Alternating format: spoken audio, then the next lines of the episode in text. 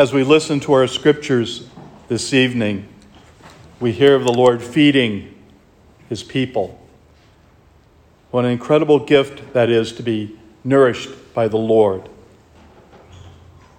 Even the prophet Isaiah, before the Lord was even born, was telling that this great Savior was coming who would give them a new hope, a new reality of faith and trust in God.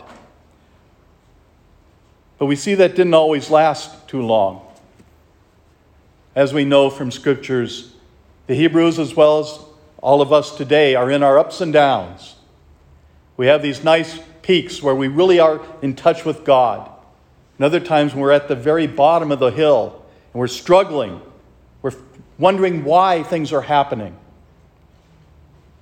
St. Paul, as he writes to the Romans, talks about many of those things that are happening, but he says God is always going to be there.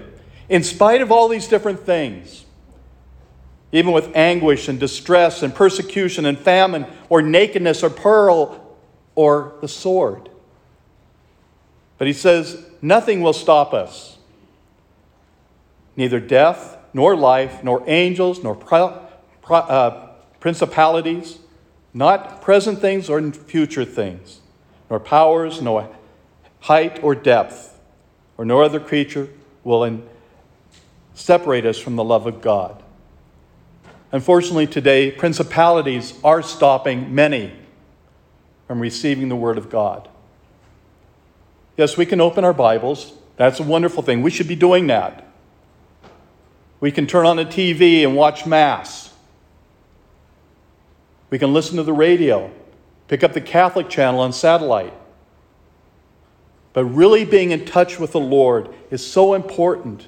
To be able to receive the Lord physically in his own body and blood is so important to us. As people of faith, we trust the Lord is always with us. He is, without doubt. He's always next to us. But to have that extra gift of the Eucharist is so vital. Today we have a wonderful gift. Finn is going to receive the Eucharist for the first time.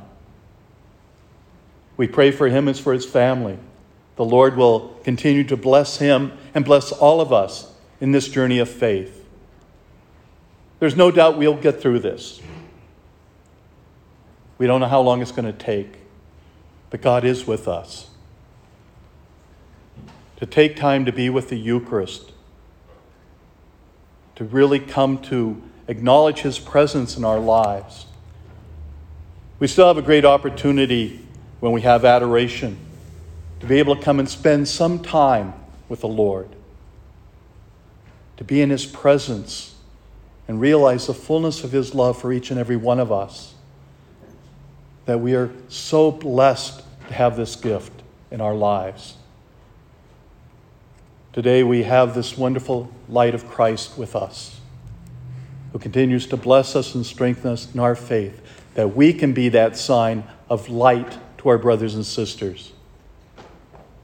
May Lord open our hearts and our minds to receive that word to receive the power of His Eucharist that you are going to receive tonight, to join Finn in this great gift that the Lord offers us. May the Lord truly bless us and strengthen us in His love.